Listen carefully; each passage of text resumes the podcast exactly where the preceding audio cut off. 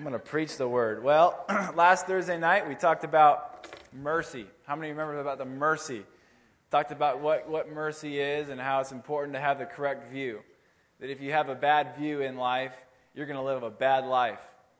If you have a good view and if you have, the, you have your mind and your eyes and your heart and your life set on the right thing, uh, you're going to live a good, reasonable, natural life uh, that honors God and loves people. Does that sound good?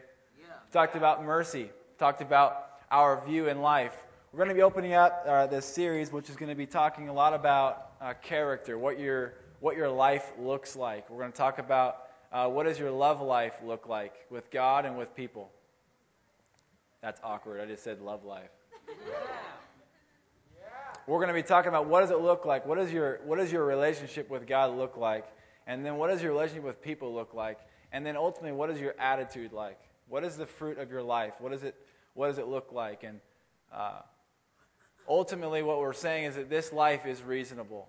And we're going to look at why is it reasonable. Right now, we're going to talk about tonight, we're going to talk about why is it reasonable, part two. Last week, we asked the question, why is it reasonable? And the answer was because of his mercy. It's reasonable to live a life where you love God and you love your neighbor because of how much he already loves you. What the heck is going on out in the hallway? That's hilarious. Uh, so, so the reason the reason why we're going to love God and the reason why we're going to love our neighbor is because He first loved us, right? Right. Can we respond tonight? I think you guys are being a little, you're a little slacking in responding. Let's respond. So when I ask a question, answer a question. If I say something real good, then respond. Say amen or yes or that sounds good or just stand up and yell at me or something. It'll, it'll, help, it'll help the words sink into your heart. But if you just sit there and twiddle your thumbs and talk to your neighbor, you're not going to get anywhere tonight. So, in view of His mercy, I want to live. I want to live a godly life. And tonight, and, and to, amen, brother. Come on. And tonight we're going to talk about His grace.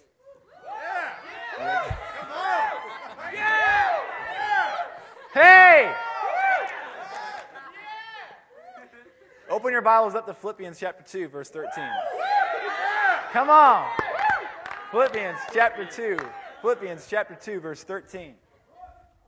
Who's got the New Living Translation? You got it, don't you? Let me see your New Living real quick. New Living Translation. Nice hair. Looks good. Ashley, can I do that to my hair? No? I don't think I'm allowed to do that to my hair, but it looks good on you, that's for sure. You there? Philippians chapter 2? Who's there? If you're there, then yell. If you're not there, hit your neighbor. He said to do that. He said to do that. All right, this is what it says Philippians. Philippians chapter 2, verse 12. It says this. You ready? Dear friends, you always followed my instructions when I was with you. And now that I am away, it is even more important.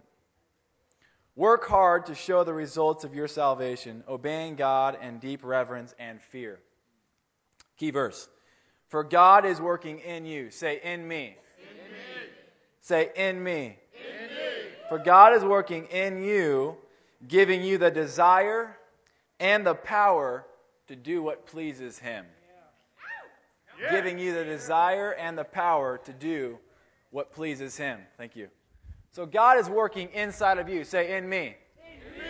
So God is working inside of you, giving you a desire, which somebody go beat up Austin out there. He's, he's just, he's like getting ready to fight somebody. Get him. Yes, baby. Come on, shout for Reed. that was awesome. Hey, Reed, shut that door too, bro. Thanks, man. Yes. That's why I love Reed, man. So God is working in us, giving us both the desire and the ability to do what pleases Him. He gives us the desire. And so, what we talked about last week is in view of His mercy, when you understand how much God already loves you, it gives you a desire to love Him back. When you understand how much God loves you, you don't want to curse Him.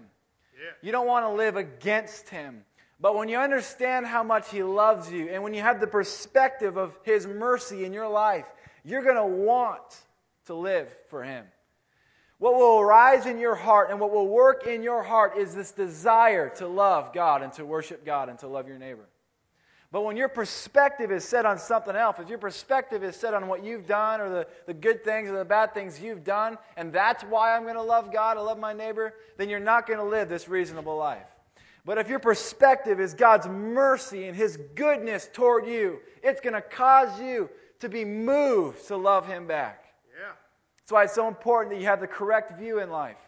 If you have a good eye, Matthew chapter 6 says, Jesus says in Matthew chapter 6 that if you have a good eye, if you have a good mind, if your mind is set on the right thing, your whole body will be full of light. But if your eye or if your mind is bad, your whole body will be full of darkness. So last week we covered the fact that it's important to have a good mind, isn't it? Yeah. It's important that your mind is set on the right thing. Because your mind, what you set your mind on, determines what your heart is like. What you set your mind on determines the life that you live. If you set your mind on the good things or the bad things you've done, you're going to either live in condemnation or fear. But if you set your mind on His mercies and His goodness toward you, you're not going to wait to be able to praise and to love God. And so when you set your mind on that, God works inside of you a desire to please him. And tonight we're going to talk about His grace that gives us the power or the ability to please Him. See, it's one thing to have a desire, but see, I have a desire to jump from here to the moon. But if I don't have the ability to jump from here to the moon, then I ain't going to jump from here to the moon. But if I have an ability that is given and worked inside of me to jump from here to the moon, then I'll jump from here to the moon because I not only want to, but I also have the ability to.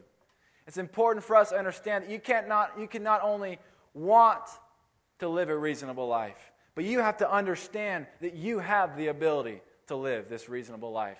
Because it is God who is working in you, giving you a desire and the power to do what pleases Him. Amen? Yeah. Amen. It is reasonable to live this life. Because in view of his mercies and by his grace, I have the desire and the ability to do it. In view of his mercies, I want to. And by his grace, I can.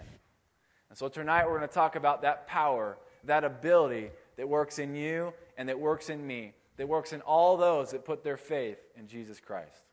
You excited about that? Yeah. Excited about that power? Well, open up your Bibles to Ephesians chapter 1, verse 17. Ephesians chapter 1, verse 17. Ephesians. Ephesians. Ephesians. Thanks, brother. Appreciate it. Appreciate your hospitality, man. Keeping that place clean. Making me feel warm and welcomed. Yeah, come on now. You there? Ephesians chapter 1. Ephesians chapter 1. This is uh, written by a man named Paul, the Apostle Paul. He used to be Saul, but God changed his name to Paul. He was literally riding a horse. He was on a horse. Anybody ride horses in here? Nobody? Anybody? So she rides a horse, she rides a horse. So could you imagine riding a horse and you're you're riding on this horse and out of the out of the middle of nowhere this beaming light shines down on you, and it's so powerful, it's so moving that it literally knocks you off of your horse and blinds you. This happened to Paul. His name was Saul. His actually his job was to arrest Christians. His job was to arrest Christians, to find Christians and arrest them for their death. That's what Paul did. That was his desire. And you know what happened? One day, the power of God knocked him physically off of his horse and said, You're no longer going to do that, but I'm going to cause you to be a messenger of this most amazing message to all the Gentiles in your region and really across the world. And so Paul gets knocked off his horse. He gets radically saved and transformed. God starts God puts his spirit inside of him to give him the desire and the ability to do something that we could not do before. Paul becomes Saul, sorry, Saul becomes Paul. He takes a new name, new person. Saul doesn't live anymore, he says, but Paul is alive. I'm a new man. Well, Paul starts writing this, these letters. One of them is the Ephesians. He writes the book of Romans. He writes the book of 1st and 2nd Corinthians. He writes the book of Galatians. He writes the book of Ephesians. He writes the book of Philippians and Colossians. And he writes many others. He writes two thirds of what we have before us, the New Testament. He writes two thirds of the entire New Testament. And right now, he's writing to a church in a little region, a little city called Ephesus. And he's writing to this church in the first three chapters of this letter. He's telling them who they are in Jesus Christ. And the last three chapters, chapters 4, 5, and 6, Paul tells them, because that's who you are in Christ, this is how you ought to live.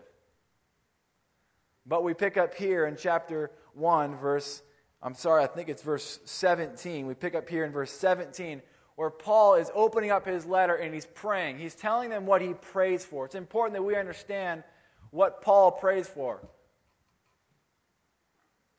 Because this Bible, this word is inspired by God. If God were to pray for us through a man, this is what he would pray. Sometimes we pray weird prayers, prayers that really have no effect. Sometimes we pray for things we already have. And sometimes we ask for things we already have. When Paul prays a prayer that is, in, in a lot of ways, so refreshing, so relieving, it causes us to realize that we already have something, but that God would reveal to us what we already have. I'm reading here in Ephesians 1:17. I'm reading out of the amplified version. And so you can read yours if you want, but if you're taking notes, you can just write it down. But this is the amplified. Uh, the amplified version is exactly what it says it is. It's, it amplifies the Bible. It, it expounds on what's being said. He says this For I always pray to the God of our Lord Jesus Christ, the Father of glory, that he may grant you a spirit of wisdom and revelation. What is the spirit of wisdom and revelation? This is what he says it is of insight into mysteries and secrets. He says, I'm praying that God's going to give you insight into these mysteries and into these secrets that God has for you. And these are found in the deep and intimate knowledge of Him. So he's saying this. So far, he's saying this. He said, I'm praying that God would open up your eyes, that He would give you insight, spiritual insight to these promises that are yours. But these promises are found in your relationship with Jesus. And then he says this by having the eyes of your, of your heart flooded with light, so that you can know and understand the hope to which he has called you, and how rich is his glorious inheritance in his saints. So now he's saying, I'm praying that God would open up your eyes to understand all that God has for you. You know, I, I guess I feel like I'm I can relate with Paul right now because one of my biggest passions, and probably my biggest passion, preaching and teaching and leading in this ministry, is that you would understand how much he loves you and all that he has for you. I don't just sit up here and say the things I say for my benefit. Actually, there is no part of this that is for my benefit other than I'm doing it for his glory and for him. But I'm doing it that your eyes might be open, that God might show you something more about how good He is toward you and how much He loves you. This is what He's asking that the eyes of your heart would be uh, open and enlightened to understand Him. And then He says this this is the key verse. You can circle this verse, you can highlight this verse, you can write this verse on your wall.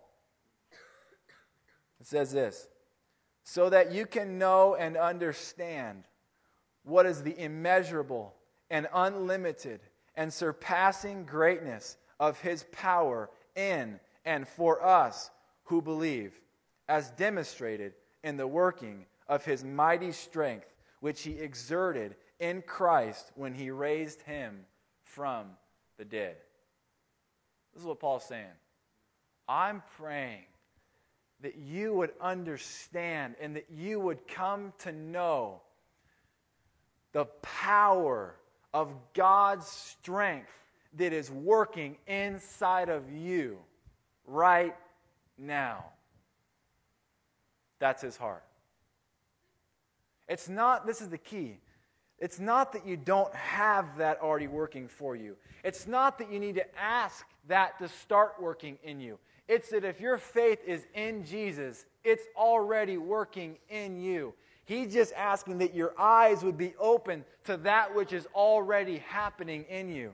That you would put your faith on that which is already real inside of you. God's not asking you to believe something that isn't true. God asks you to believe in everything that is true and real. And if there is anything that is true and real, it's Jesus, Him restored in heaven, and Him sending His Spirit to dwell inside of your body so you can live a life for Him. He says, I want you to know the immeasurable and unlimited and surpassing greatness of His power in and for us who believe. Not for anybody, it's only in those who believe. This power that works inside of us, I want you to know about it, he says. I'm so desperate that you would find out the most important message that this power is in you and it's for you. He's really excited about this. Actually, sometimes when Paul writes about this grace and about this power, he actually makes up words to describe how big this power is that works in you and for you. He actually takes words, two Greek words, and he'll put them together because he can't fully describe this mystery that he's seen of how great this power that works inside of you. The only way he could ever describe it is he says it was demonstrated when God rose Jesus from the dead.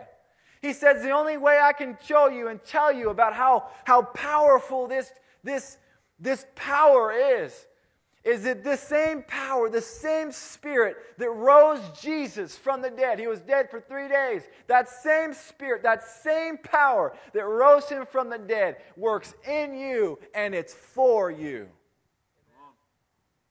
That's what he says man, if I could demonstrate this, if there's any way that I could, that I could show you what it is that, that, that works in you, he says, let me just show you a picture. Because God already exerted it. He already demonstrated this most amazing thing. What is it? Well, it's when this person was dead. He'd been dead for three days. And one day, by his spirit, by God's spirit, he rose this person. And he did not only just raise him, he did not only bring him back to life, but he took him into the heavenly places. And he seated him at the right hand of God. And then we go on. What does he say?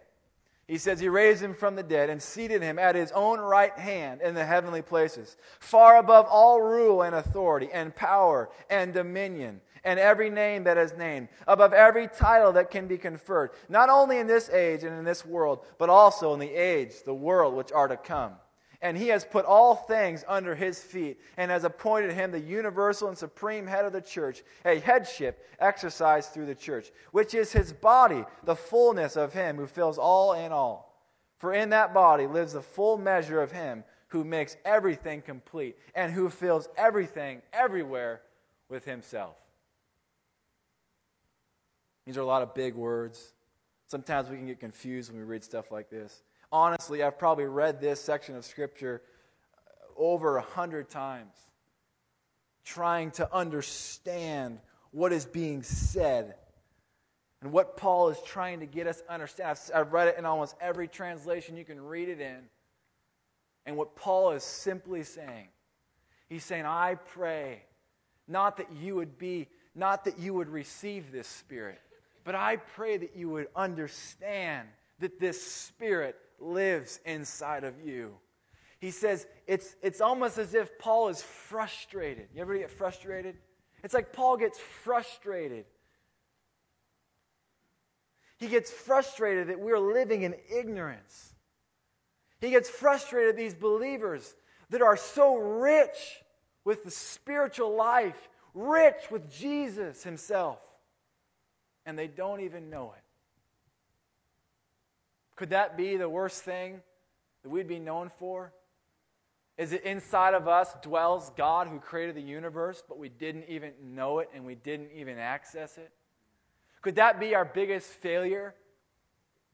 Is receiving the most amazing gift, yet burying it, like it says in Matthew, Matthew chapter 24 or 25, sorry, Matthew chapter 25, where they buried the talents? Is that not what we have done? If we forget this gift that's been given to us, I guess my desire is that you would come to understand this gift that is already in you. It's already in you. And we're going to uncover and look at that gift tonight. Does that sound good? It's a little preview. Let's pray. Father, tonight, Lord, we're more than grateful. God, I thank you, Lord, that you've made us to understand your Son. God, you've revealed to us that your Son died for us, bear our sin, our shame, our guilt, and your wrath, so that we could enter into your presence freely and that we could know you. Father, I thank you, Lord, that you love us so much and that you're working in us and for us continually. Lord, I pray to open up our eyes tonight to see how great you are for us and in us. Thank you, Lord, that you're so good to us. Open up our ears, our minds, and our hearts to understand and help us to live this out in our life. God, that we would not only be hearers of your word, but God, that we would actually apply and live out this word that you've given to us, Lord. We thank you in Jesus' name. Amen. Amen. Amen. Well, let's ask this question What is this reasonable life? What do we call it? Well, let's kind of do a, a quick um, summary of what we talked about last week. Reasonable life is our love for God, our love for the person sitting next to you, and the person that you don't know downtown right now. It's the person that's called your neighbor. This reasonable life is a life that is in love with God, passionately, uh, aggressively pursuing God, wholeheartedly. And it's this love relationship with your per- the person that you sit next to you or with any given neighbor that you know. The reasonable life is that you would have a love relationship with God and with people. I'm not talking about the love that is seen in Pocahontas. I'm not talking about the love that is seen in Aladdin Twilight. I'm not talking about that love. I'm talking about the love that you find in Nemo. I'm talking about that love that nothing, nothing will keep you from pursuing that one that you love. Talking about a love that keeps, that, that, that, that keeps you from living an ungodly life. I'm talking about that love that causes you to do everything you can in and of yourself to live a life for God and for one another. Not Pocahontas, not Aladdin, not, what was that movie? The Princess and the Frog. Don't see that movie, that movie's demonic. I'm talking about a love that causes you to pursue God wholeheartedly. And then, thirdly, this reasonable life is expressed in all that you do and all that you say and all of your attitude. It's expressed in what Galatians chapter 5, verse 22 says the fruit of the Spirit, where there's love and there's joy. Joy that is your strength, causes you to stand in the midst of any circumstance or situation. Peace, peace that surpasses all understanding. Even though the world might tell you something, God gives you peace that causes you to be strong in any circumstance and in any situation. Love, joy, peace, patience. Patience is something that you cannot work out of your own strength, something that you don't have before you know Jesus. Kindness, goodness, faithfulness, long suffering, self control. All these things are exerted through you when you access God's power that works in your life. This is the reason of life. And we're going to talk about this next week. We're going to jump right into the first part of this, which is our pursuit of God and what that looks like. And over a period of time, we'll eventually get to what it looks like to love your neighbor, and so on and so forth. It's loving God, loving your neighbor, and exemplifying this, this life that is the fruit of the Spirit. That's what the reasonable life is. It's a life that, that is not, it's not, it's not extreme, like we talked about last week. It's not a crazy life. It's not an unheard of life. It's not a life that you should live because you have to live it. It's a life that you ought to live because the life that's been given to you. It's the reasonable life. It's not radical, it's not extreme, it's just reasonable. That's why when you do the dishes, you shouldn't ask for somebody to praise you or bless you. When you help out your mom for something, you shouldn't wait for her to thank you. Why, Gabriel? I just did a nice thing. Yeah, but a nice thing's been done to you. And so it's reasonable to live a life where you're blessing other people. You're not doing God a favor when you read your Bible. You're doing the reasonable thing. You're not doing God a favor when you come in here and you worship. You're doing the reasonable thing. Because if your faith is in Jesus, He's given you more than you could ever hope for or imagine.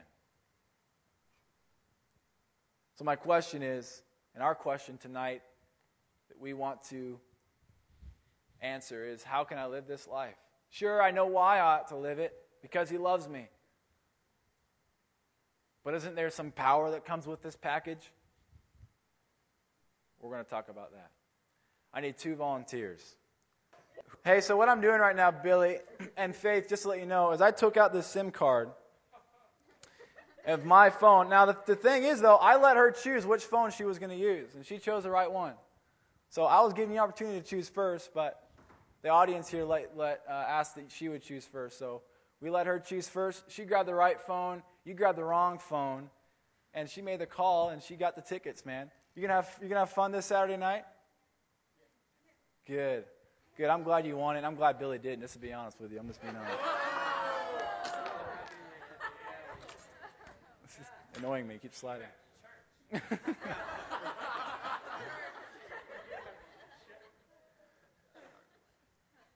question is, how do we live this reasonable life?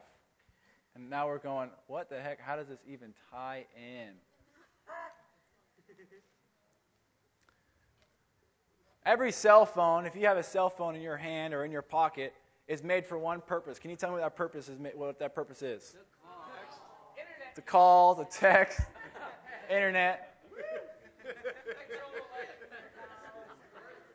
If it, this, listen, if the phone, if the phone has the SIM card in it, with the SIM card carries the actual cellular service, an actual cellular, cellular connection.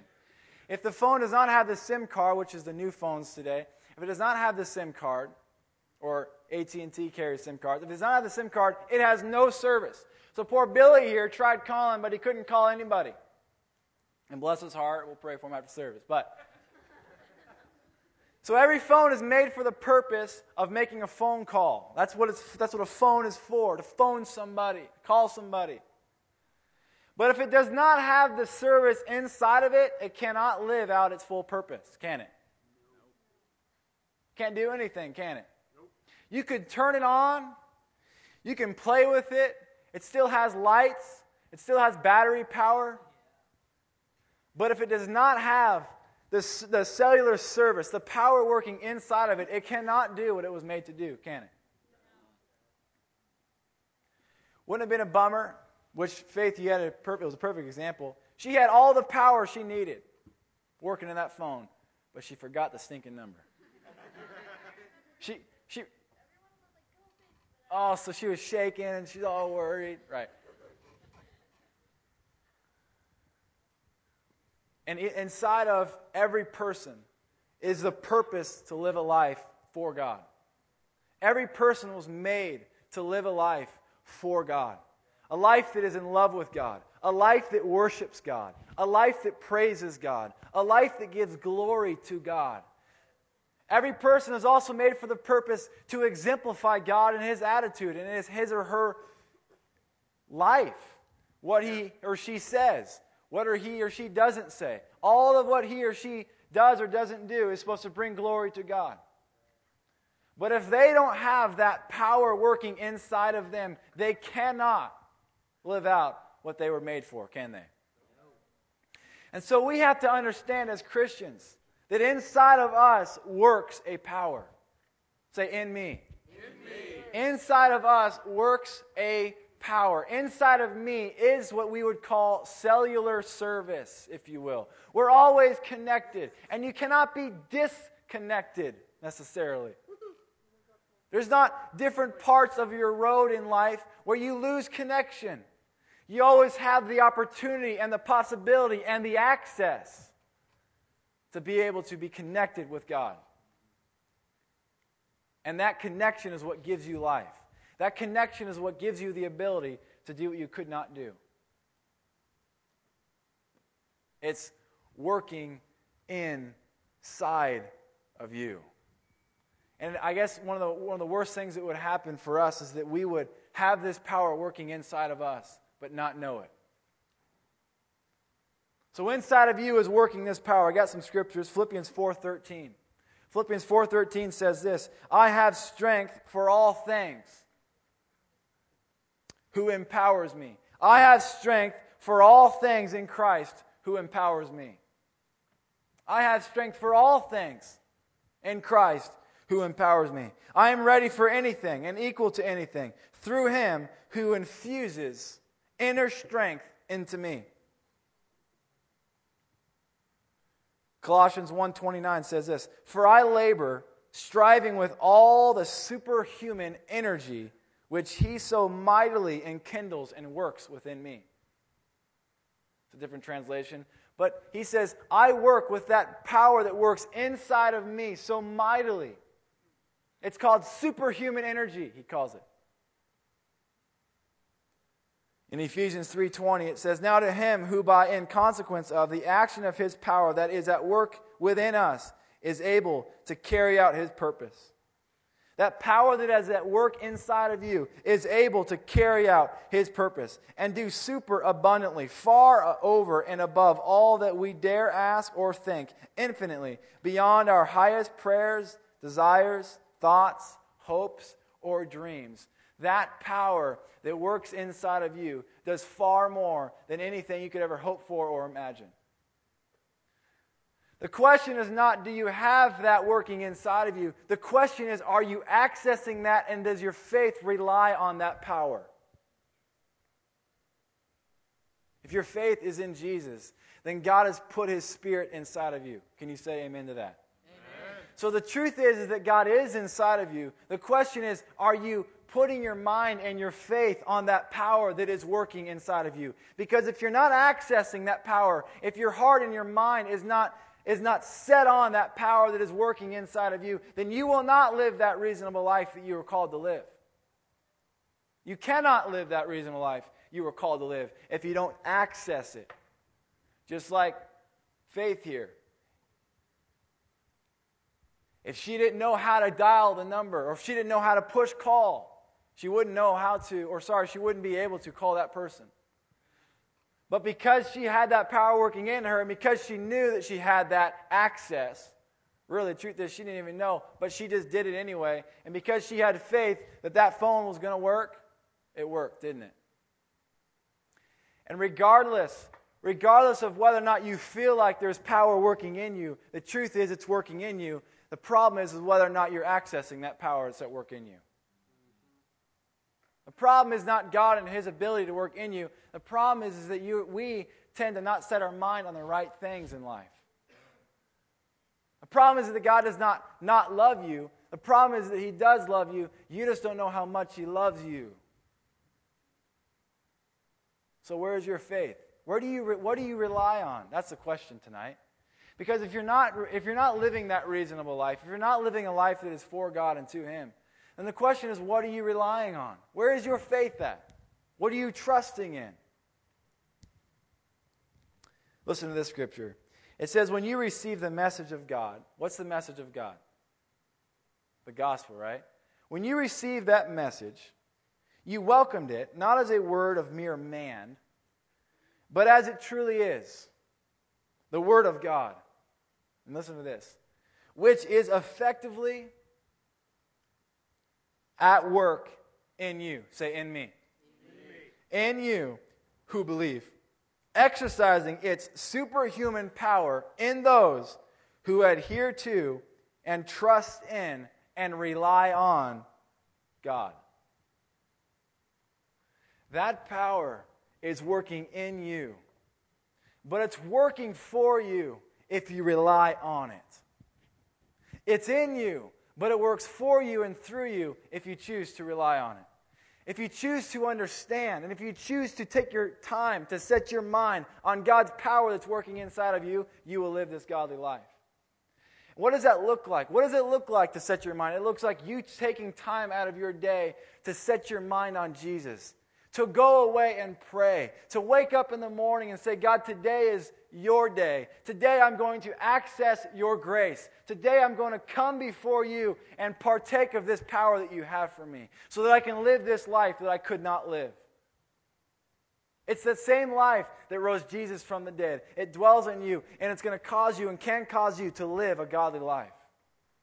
But if you're not choosing to, to rely on it, if you're choosing to rely on your own strength, well, what does that look like? What does it look like when you're relying on your own strength? It looks like you never spending time with Jesus. It looks like you never spending time in your word. It looks like you never actually, not just never, it looks like you taking a day and saying, well, today I'm just going to rest. But to you, rest means that you're not going to read your Bible, you're not going to pray, and you're not going to actually spend any time with Jesus. That's rest to you, but the truth is you're just getting more tired. But when you choose to take time every morning, not just at nighttime, not just in the middle of the day, but the first part of the day, you wake up and you access the most important power that is for you and in you to cause you to live that godly life that God has called you to live. You cannot live this godly life unless you access, unless you walk with God unless you let Him work inside of you that power that causes you to live this life. You cannot love until you allow God to work love inside of you. You cannot forgive unless you first allow God to work something inside of you to cause you to forgive. You cannot do what God's called you to do unless you first access that life. Does this make sense? That's why it's so important that we understand what we, re, what we rely on and what we don't rely on. Let me, let me read this scripture. This is 2 Corinthians 13. This is the last scripture. 2 Corinthians verse thir- chapter 13, verse 3 and 5. It says, Since you desire and seek proof of the Christ who speaks in and through me, for he is not weak and feeble in dealing with you, but is a mighty power within you. Say, within me. Within me. He is a mighty power within you. And then he says this examine and test and evaluate your own selves to see whether you are holding on to your faith and showing the proper fruits of it. Test and prove yourselves, not Christ. Do you not yourselves realize and know through an ever increasing experience that Jesus Christ is in you? Listen to what he says. Do you not know that Jesus Christ is inside of you? He says, Test yourselves. Don't test God. Test yourselves. Is your faith in this God that is inside of you, or is it somewhere else? Ask yourself. Because if it is in God, then there should be some fruit to show it. I guess what happens is when we sin or when we stumble or when we fall, the reason why we sin or we stumble or we fall is not necessarily because we're these bad people. The problem is because we're relying on the wrong source. The problem is because our mind, the thing that we think about, the thing that we put our hope in and trust in, is in the wrong place. And so it's important that we as Christians first understand that God is inside of us. And as we choose to daily set our mind on Him, and not just daily, but all day, that scripture that says pray continually, that's what it looks like. That you're continually, your heart and your mind is set on Jesus. Your heart and mind is set on His love for you. And your heart and mind is set on His power working inside of you and inside of me. Man, I guess, I guess it can be confusing why I would be yelling and so passionate and fired up. But to me, it's not confusing. To me, it's just the most important and powerful message that anybody can know. Is that God loves them and God's working inside of them to do for them what they cannot do. I guess I want to use that cell phone analogy tonight because I want you to, every time you pick up a phone, that you understand this phone will not and cannot work if it does not have access, if it does not have cellular activity. And nor can I if I am not continually walking with God. Every time you pick up your phone, be reminded of that grace that works inside of you. Every time you go to open up your phone, be reminded that Jesus lives inside of you to cause you to do what you could not do. Every time you go to text somebody, be reminded that God, the same God that rose Jesus from the dead, dwells and lives inside of you to cause you to live that resurrected life that God has called you to live. He lives in you. He dwells in you, not just to sit and hang out, but to live in you, for you, on your behalf. Ask yourself tonight where is my faith? What am I relying on? Is my faith in what I can or cannot do? Well, no, Gary, that's that. No, no, my faith is in Jesus. Really? Well, then what does your day look like? If your day looks like never spending alone time with Jesus, then I say you're wrong. Your faith isn't in Jesus. Your faith is in yourself because you're not going away to access that grace that can cause you to live that godly life that you're supposed to live. Does this make sense? If you're not spending time with Jesus, then you are telling me and you're telling everybody else that you don't have faith in that power that rose Jesus from the dead.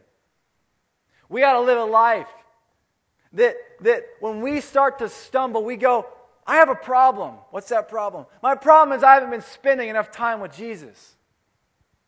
Your problem isn't that you haven't been working hard enough. Your problem is that you haven't been spending enough time with Jesus. We got to live a life where when we start to stumble, we have a hard time, or we don't have peace, we don't have joy. Hear me now, this is important. You don't have peace, and you don't have joy, and you don't have patience. We got to live a life when we start realizing, man, I'm not really full of this joy that God promises me.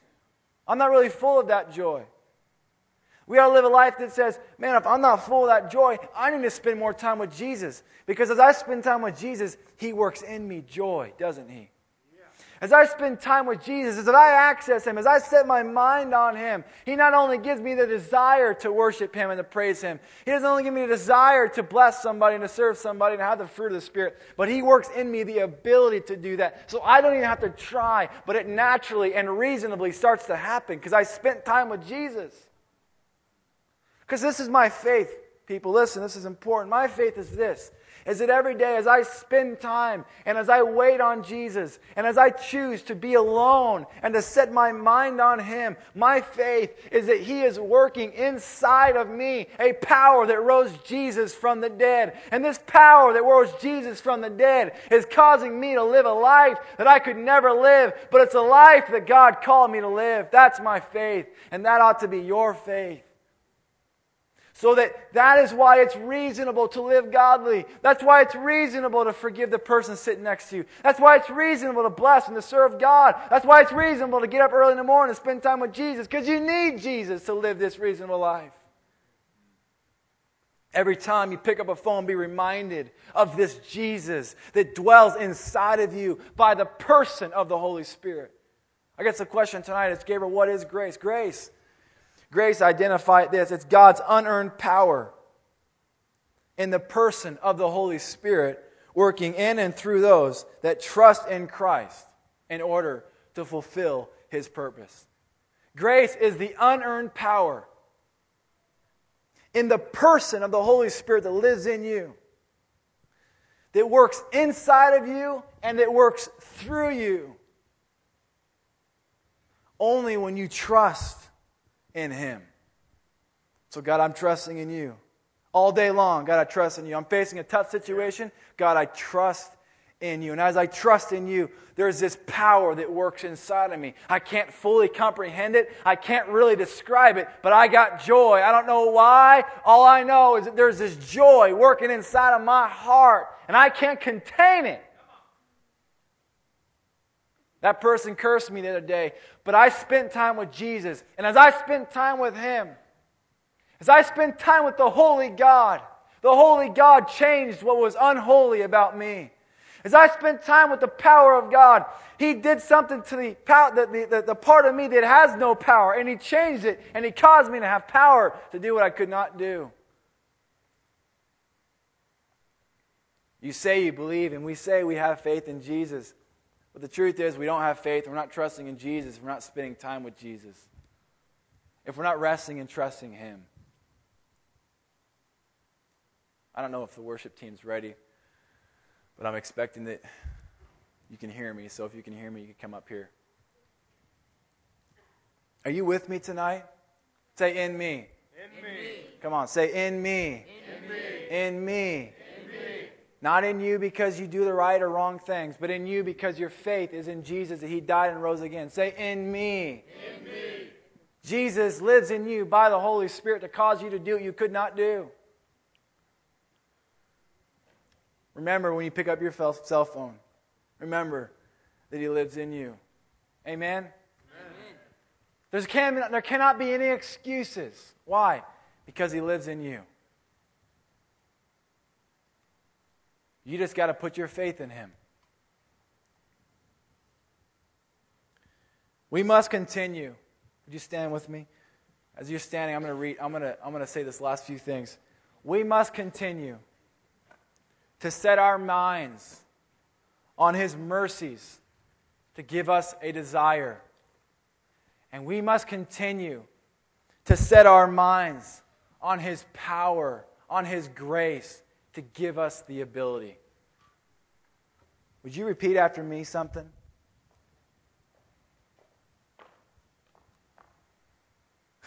Say mercies. Mercies.